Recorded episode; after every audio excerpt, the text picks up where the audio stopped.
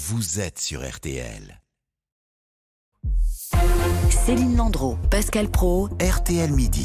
J'ai un souvenir d'une professeure très rayonnante, très euh, proche de ses élèves, qui avait à cœur de nous pousser vers le haut, impliquée dans la, même dans la vie du lycée en général. L'hommage d'Arthur, ancien élève, qui évoque donc Agnès Lassalle, cette professeure de cinquante-deux ans, tuée hier matin dans sa salle de classe, poignardée par l'un de ses élèves au Collège Saint-Thomas-d'Aquin de Saint-Jean-de-Luz. Un élève aujourd'hui toujours en garde à vue, on le disait dans le journal. Pour en parler avec nous, Philippe Delorme, bonjour. Bonjour. Vous êtes le secrétaire général de l'enseignement catholique, en clair le, le responsable de tous les établissements catholiques du pays. Vous revenez de Saint-Jean-de-Luz, vous étiez hier dans le lycée Saint-Thomas-d'Aquin où a eu lieu le, le drame. La première question qu'on a envie de vous poser, c'est comment vont les élèves, les enseignants, les collègues d'Agnès Lassalle? Que vous ont-ils dit hier?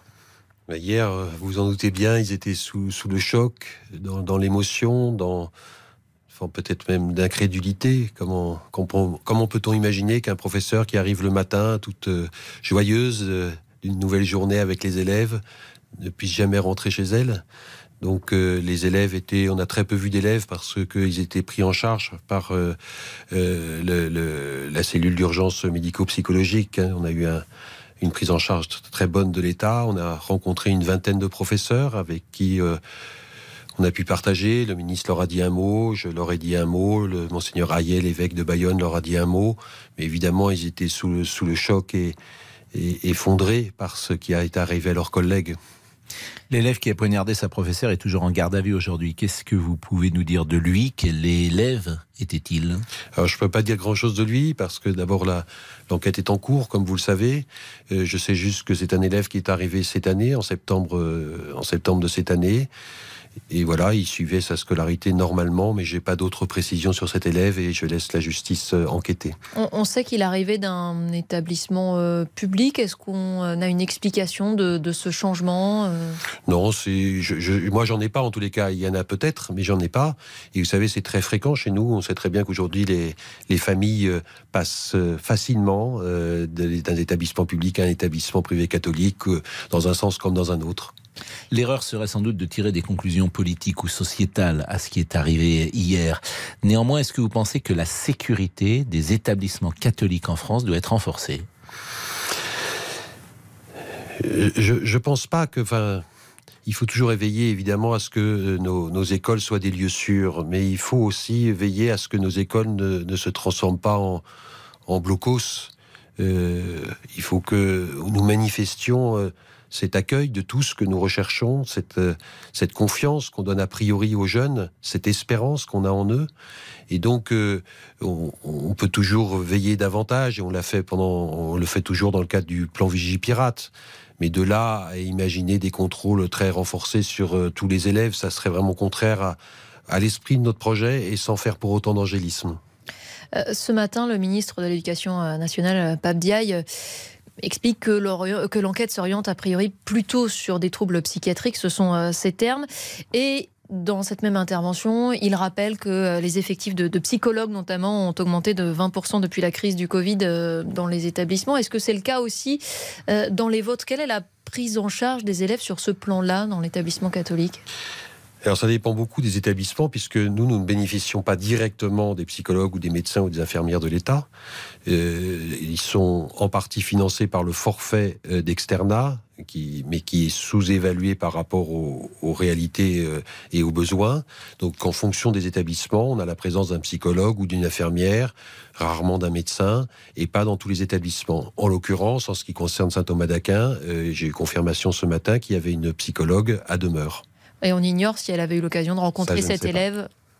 Ça, je ne sais pas, effectivement. Est-ce que, Pascal parlait de la question de la sécurité des établissements, est-ce que vous avez déjà des, des pistes de réflexion sur ce sujet-là, même si euh, on entend, vous, vous voulez garder la confiance qu'il faut accorder à, à ces adolescents ? Si vous voulez, euh, on ne peut pas tirer aujourd'hui de conclusion sur, euh, sur l'événement d'hier. Mmh. Je crois qu'on est dans le temps du deuil, euh, dans le temps de... Voilà, de, d'accepter de faire le deuil, de, de vivre ce deuil. C'est important pour euh, la famille de cette enseignante, d'Agnès Lassalle. C'est important pour la communauté éducative. Et nous verrons à la suite de l'enquête euh, quelles sont les préconisations que nous pourrions avoir. Mais en tous les cas, on, on ne peut pas être déjà dans des réponses toutes faites ou, mmh. ou dans une très grande réactivité, ce qui serait malsain. Alors justement, à propos de l'hommage, on, on sait qu'une minute de silence sera observée à quinze heures euh, dans le lycée Saint-Thomas-d'Aquin, mais plus largement dans tous les collèges et lycées euh, ouverts en cette période de, de vacances euh, scolaires. Est-ce qu'il y a déjà d'autres choses de prévues que vous pourriez annoncer ?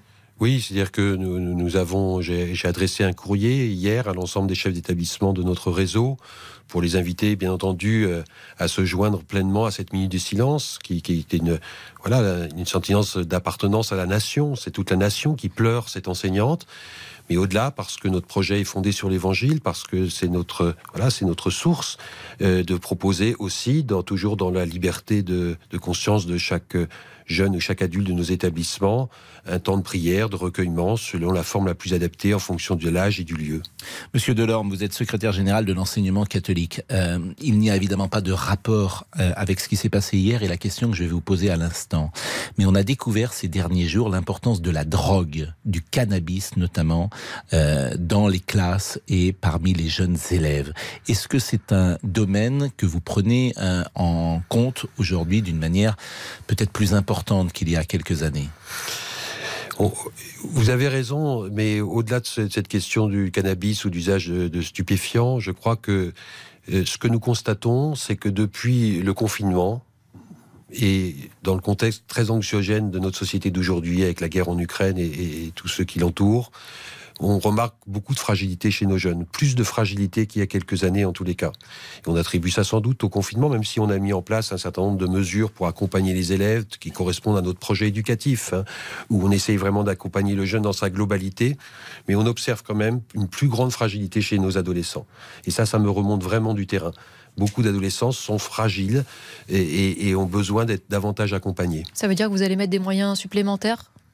Ça veut dire qu'on va continuer déjà à poursuivre ce qu'on vit au quotidien, c'est-à-dire que, et on le voit bien dans, le, dans l'établissement d'hier, quand je suis, quand j'ai rencontré les enseignants et quelques élèves, il y a vraiment un esprit de famille dans cet établissement. Il y a une cohésion, une, une solidarité qui règne, ça se sent tout de suite.